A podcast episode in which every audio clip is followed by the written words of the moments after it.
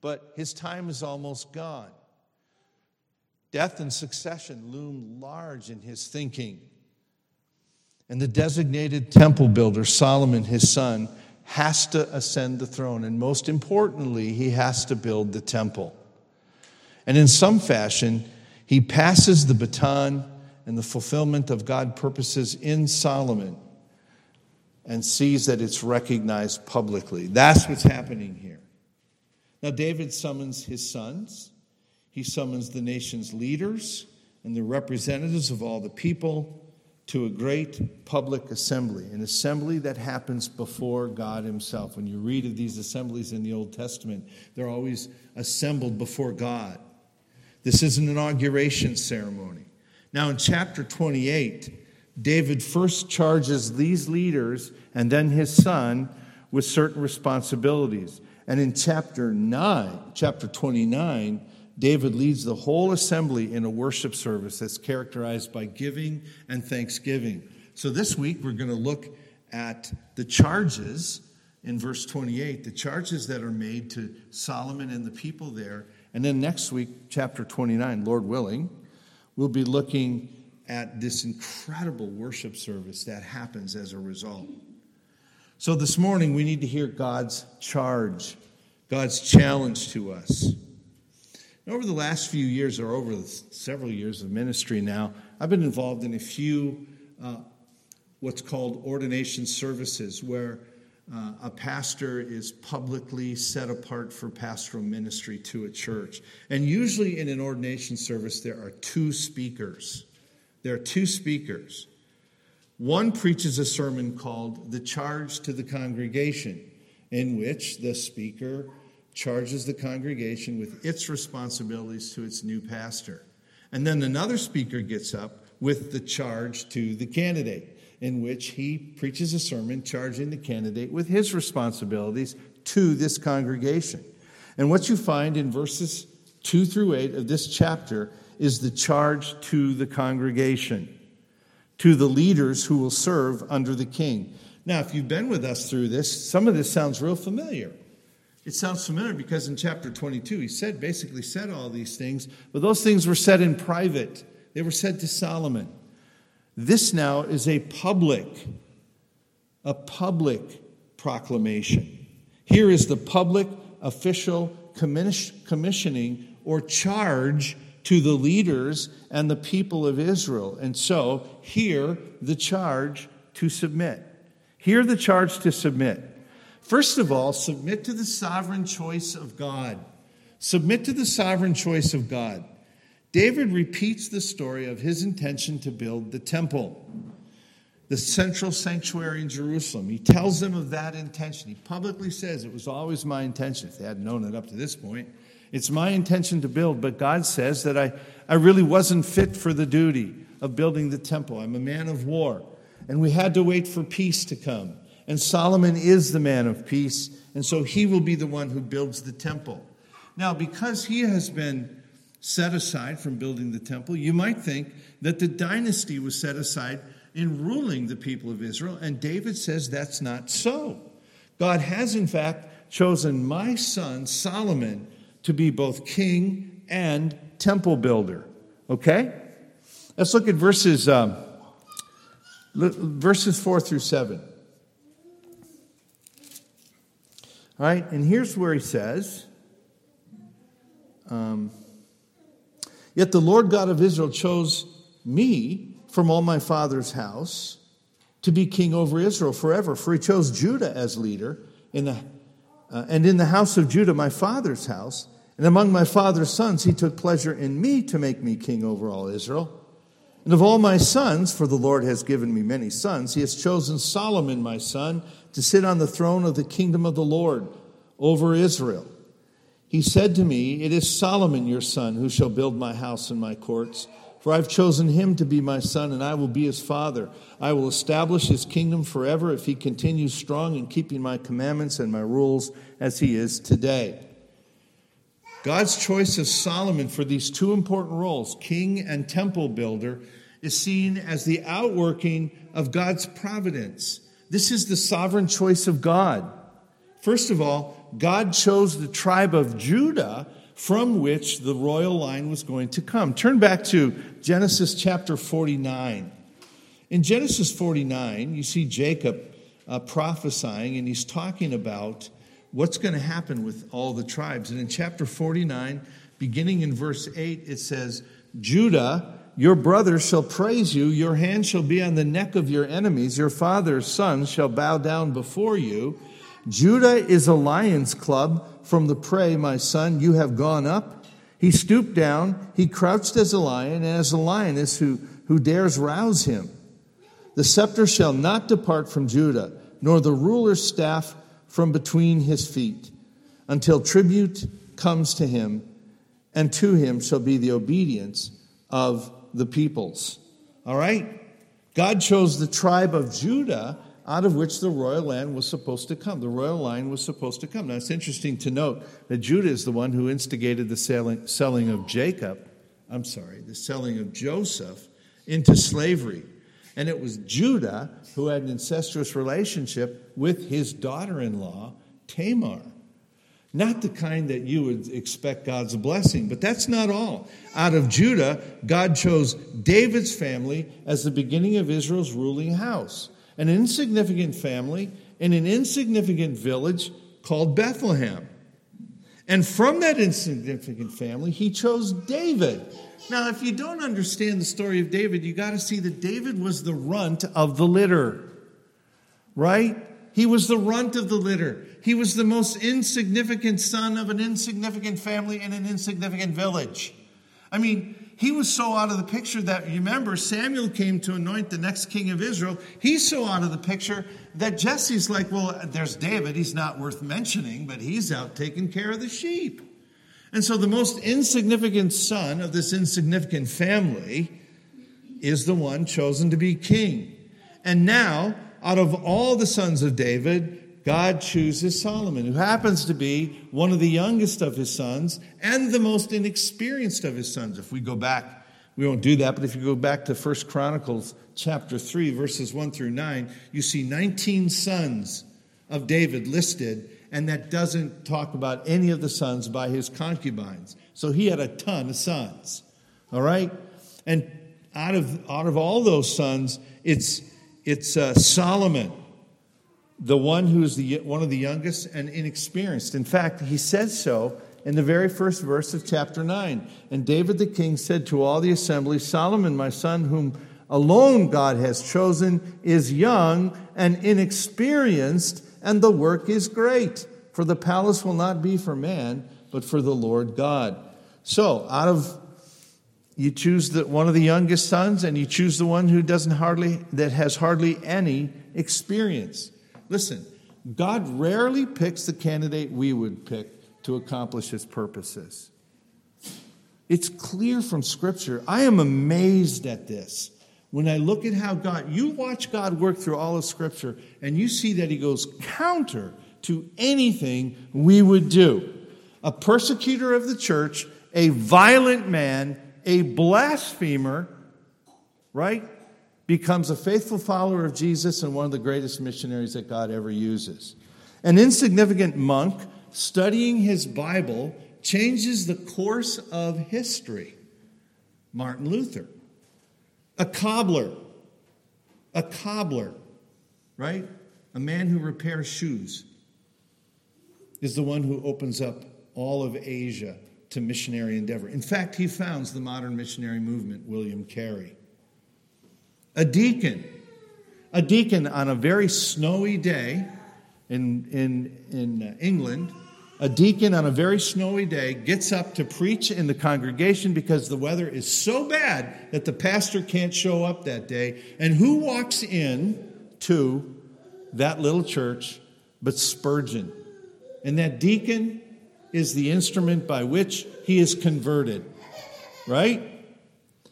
I can think of a man with only an eighth grade education who influenced a generation of young people, a couple generations of young people who are faithfully serving God today. My dad. And you know what? There's countless Sunday school teachers, people in the pew. By the way, he's talking to you here. No one's going to expect great things from you either. But God uses people and things that we would never choose to accomplish great things. And that's what he's done here. How many, how many of you have looked at someone and said, Him? Him? Well, he doesn't have much of an education. I don't think he's even been to seminary. And you know what? I knew him when he was growing up, right? I knew him when he was growing up. But here's the deal God chooses the foolish things of the world to shame the wise. God chose the weak things of the world to shame the strong. He chose the lowly things of this world and the despised things and the things that are not to nullify the things that are. It really shouldn't surprise us that God sends his son to an insignificant village and a lowly barn, and that he grows up in a town that no respectable people would ever go to right? And he makes that lowly man the savior of the world, right? Whoever would have thought of that? Now, the people who first read these words, remember the historical background. This is written to the people who have returned from exile. That's who's reading this. They are a people who are conquered, there are people who are, are slaves to the Persian emperor, and they're looking for hope and the chronicler is trying to give them hope, and he records these words. And so the issue is where should they start looking? Where should they start looking? Remember the theme of these books for the king who will unite them as one people to worship at one temple. Where should they be looking? Where is your hope for redemption? Is what the chronicler says to us. A man whom I love, I mean, a man whom I love won't accept the gospel. Why? Because it's just too simple. It's just too simple. It's the lowly things. So he says, submit to the sovereign choice of your God. All right? You know, all of us on this side of the story, we know all about Solomon, how great he was, his great fall, his restoration. We, we all know about that, right? And they did too. But God is telling them look in the right places. Submit to who God chooses, right? David next says in verse 8 submit to the sovereign command of God. Um, verse 8 Now, therefore, in the sight of all Israel, the assembly of the Lord, and in the hearing of our God, observe and seek out all the commandments of the Lord your God, that you may possess this good land and leave it for an inheritance to your children after you forever. Now comes this ter- terrifically solemn charge, terrifically solemn charge from God, a charge in the sight of Israel, a charge in the assembly of the Lord, and in the hearing of God. And they are commanded to respond to God with covenant loyalty. Covenant loyalty, seeking out the commandments and obeying them. Now you have to remember that God made a covenant with Israel, making them a nation and they were commanded to obey all his decrees. Look over at Deuteronomy chapter 4. Deuteronomy chapter 4, verses 1 and 2. And now, O Israel, listen to the statutes and the rules or the laws that I am teaching you, and do them that you may live and go in and take possession of the land that the Lord, the God of your fathers, is giving you. You shall not add to the word that I command you, nor take from it that you may keep the commandments of the Lord your God that I commanded you. So here's the, the covenant he's made with them keep these commandments and enjoy then the land, enjoy that inheritance. Now, here these people are, the first readers of this, several generations later, seeing that no one has fulfilled the conditions of that covenant. And again, the writer, the chronicler, is calling them to covenant loyalty, to covenant obedience. Now, okay, can you, can you put on your academic hats for a moment? Okay, who are the recipients of the First and Second Chronicles? The people who've returned from exile. They are a people who are losing hope. He's writing them this in order that they may have hope in order that looking over their history, they see that God always intends for them to have one king, uniting one people to worship at one temple.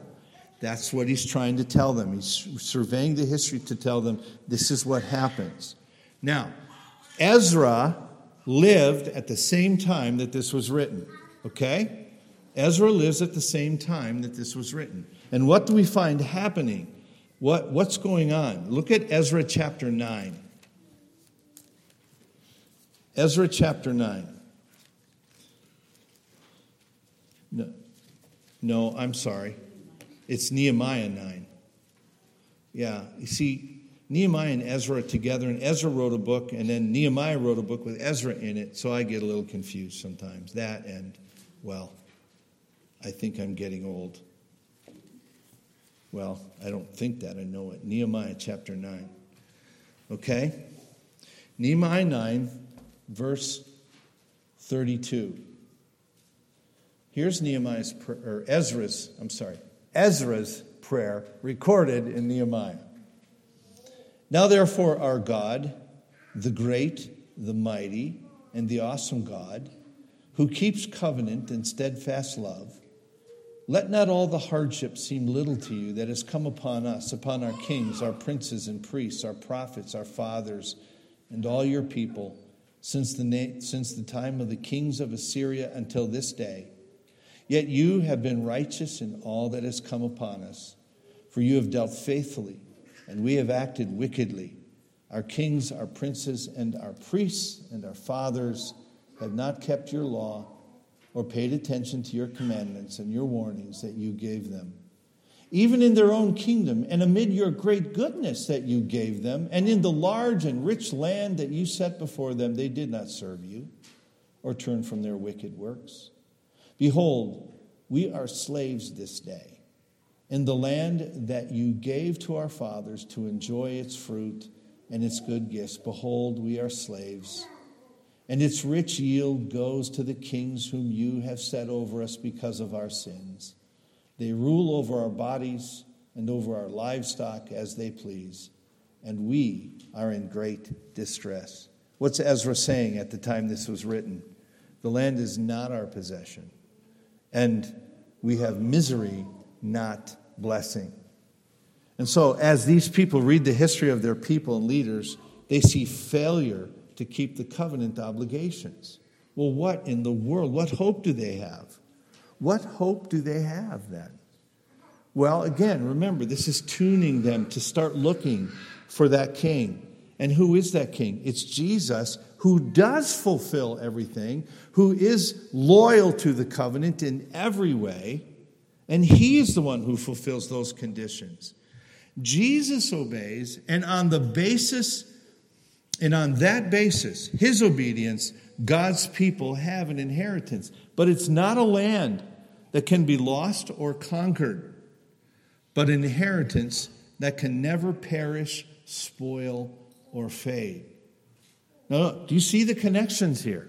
One has been loyal to the covenant, has fulfilled every one of its conditions, and therefore, because of his obedience, we, his people, have the inheritance. But not a, and not a land that can pass away, but inheritance that can never perish, spoil, or fade. So, hear the charge submit. Submit to God's sovereign choice. Now, hear the charge to our king, which is verses 9 to the end of the chapter. What does he tell him? What does he tell Solomon? He says, First, and you, Solomon, my son, know the God of your father and serve him with a whole heart and with a willing mind, for the Lord searches all hearts and understands every plan and thought. If you seek him, He'll be found by you. But if you forsake him, he will cast you off forever. Be careful now, for the Lord has chosen you to build a house for the sanctuary. Be strong and do it. Well, first of all, what's the charge to the king? He has, he has to seek the Lord. Do you remember why God took the kingdom from Saul? He wasn't seeking the Lord. Solomon should seek God by acknowledging him, by recognizing God's authority and his whole reign, his leadership of God's people, should be characterized by a wholehearted, total submission to God's will. Now, think about the administrations of past presidents, if you're old enough. Now, I'm not old enough to remember Washington or Lincoln, but when you look at the administration of Washington, if you know your history, Washington set a whole bunch of precedents. He's known for setting the precedents that our nation follows. Lincoln was known for his ideas of freedom and equality for all people. Kennedy, whom I remember, Kennedy was known for his youthful leadership and idealism.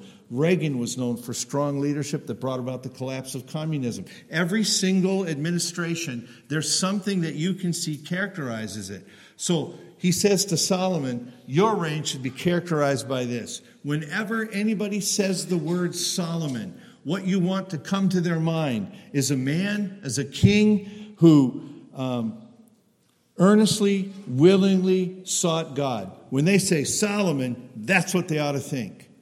If you seek him, he says, if you seek God, he will be found by you. But if he refuses to seek Jehovah, or if you prove unfaithful, God will forsake you. And then he says, Consider this God chose you to build the temple. That's the charge to the king. Second, the king has to follow God's directions. Look at verse, um, and I'm not going to read through all of it again. Then David gave Solomon his son the plan, and then the whole that whole list of how much weight for of gold for every vessel, how much weight of silver for this vessel, where this goes, the whole plan for the for all the houses or all the rooms and everything else, right? And then he comes in verse 19 to say, All this he made clear to me in writing from the hand of the Lord, all the work to be done according to the plan. The king has to follow God's directions. He has to follow God's directions. He has to seek God, and then he has to follow all his directions. These architectural plans, David said, came from God himself. This is what God said. And you have to build, you must build the temple according to this plan. All right? Now, that's not, we shouldn't say, wow, that's weird. It's not weird. God did the same thing with Moses when he built the tabernacle. He gave him every detail to be done in that tabernacle. So he's done with David, every detail of the temple. What you have to see is that God's sovereignty extends to the minutiae of our lives. There isn't one part of our life that's beyond the sovereign rule of God. And like Solomon, we have to submit to God's directions. The, all the instructions here, and David says, this is what you have to do, should remind us that the sovereignty of God is complete. All right? Now, again, right? Um, it doesn't reach the minutia of our life like it did theirs. I mean, if you have mold on your walls, that doesn't mean you have to get all the mold off your walls and you can't come to church for so many days until you're clean, right? It doesn't tell us that, but it does point in this direction. Jesus is Lord of every area of your life, right? His sovereignty extends to everything in your life. Now, we really need to think about that. Jesus is Lord at work. Jesus is Lord not just here. Jesus is Lord in my home. Jesus is Lord on my vacation. Right? Um, let me give you an example of that. One of the things that Jesus has said that really has struck me is you have the greatness in the kingdom of God is means you're the slave of all. And so I've been impressed with the fact that if Jesus is the Lord of my life, I have to be slave in every part of my life to whoever I'm with. All right? Now, every year we used to go to on vacation to the sunny shores of Iowa. That is to say, we went home to the farm. Okay? So when we go on vacation, right? If Jesus is Lord over my vacation, what does that mean? Well, one thing he's told me to be slave of all. And so I learned that vacation was a change of venue of ministry. All right? Just a change of venue. I remember one year, it was the year. Um, and, and by the way, I'm not trying to point myself as the paragon of virtue here. I'm just saying this is some of the ways that I'm thinking about the Lordship of Jesus. The year I got my appendix burst, I got them out. A couple months, we went out to the farm, and I remember uh, swinging a sledgehammer, breaking up a feed floor one day. And that was kind of hard. I remember that. But the point is, He's Lord over every area of your life. If you're the slave of all here, as your minister, as a pastor, you're a slave of all when you're on vacation. You're a slave of all when you're in the hospital. You're a slave of all when you're at the restaurant, right? And so, um, God's sovereignty, the sovereignty of the Lord Jesus, reaches every area of your life, okay? And we have to follow that. We have to understand that. We have to live that. And then the last thing that David charges Solomon with is you've got to find strength for your task in God alone. Verses 20 and 21. Then David said to Solomon his son, Be strong and courageous and do it. Do not be afraid and do not be dismayed, for the Lord your God, even my God, is with you. He will not leave you or forsake you until all the work for the service of the house of the Lord is finished. And behold, the divisions of the priests and the Levites for all the service of the house of God, and with you in all the work will be every willing man who has skill for any kind of service. Also, the officers and all the people will be wholly at your command. First of all, he says, The Lord is with you. The Lord is with you. Be strong and courageous. Don't be afraid to tackle this task. Don't let discouragement turn you aside from this task. All right? The God who led David in battle had never deserted him. The God who exalted him as king had never left him. The God who made a covenant with David, this is the God who is your God. He will give you what you need. Be strong and courageous. The same God is with you in whatever he gives you. And then the Lord's people are with you, right? He says, Look, you've got all these people who are going to serve. They are with you as well. The Lord is with you, and they are with you. And listen, I'm convinced that we get strength from God through others, through people. You know what we tend to do? We tend to do this. We say, Oh God, give me strength. And we expect some kind of a zap, some kind of a sudden inflowing of strength, right? So we feel confident and we're ready to go. You know what? More oftentimes than not, the grace of God comes to you in a familiar face who walks with you, who helps you and encourages you. And it is the Lord who is with you as he uses that person. And David is saying, You have all these people. The Lord will be with you. Don't be discouraged. And look, you got all these people. He's not separating them. He's saying, It's just God who's going to give you strength. Again, I don't want to run, get run off on a rant too much, but you know, we have such a mystical view of how God works. Like, God, give me strength, right? God, give me grace for today. And we expect some kind of a zap. Whereas, God, give me grace for today. And you're about ready to give up when some friend comes along and starts ministering to you. Maybe not even know, knowing what you're going through, but in some fashion ministers to you. Okay? So, the Lord is with you. But in all this commissioning for service, we must ask did the king remain faithful to the charge? Did he remain faithful to the charge? And the answer is no. He got to building the temple. He got to be a very wise man. He wrote a lot of great stuff, but he went off the rails. I believe he was restored later, but nevertheless, he went off the rails. All right? So, what are these readers supposed to think? Those original readers. What are they doing? They're looking for a king who won't go off the rails. Who is that king? You know who he is. It's Jesus. We can only find him in Jesus. He alone fulfills all of those covenant responsibilities. He alone is the faithful one. He alone is the one who completely gave himself to seeking the Lord and obeying all his commands. He is the only one who devoted himself to God wholeheartedly and became the builder of an indestructible temple.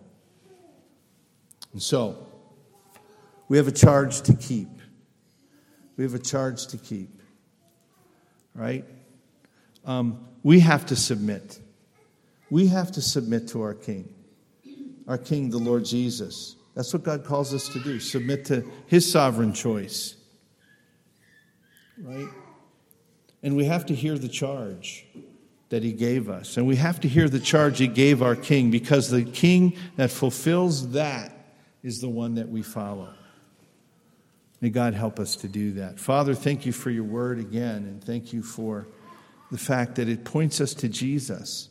Help us now to seek him and to seek to obey you through him. Help us, Lord, to obey you by grace. That is, Lord, being convinced that you love us in Christ, being convinced that you accept us in Jesus, we will be encouraged to obey. Thank you for your word this morning. In Jesus' name, amen.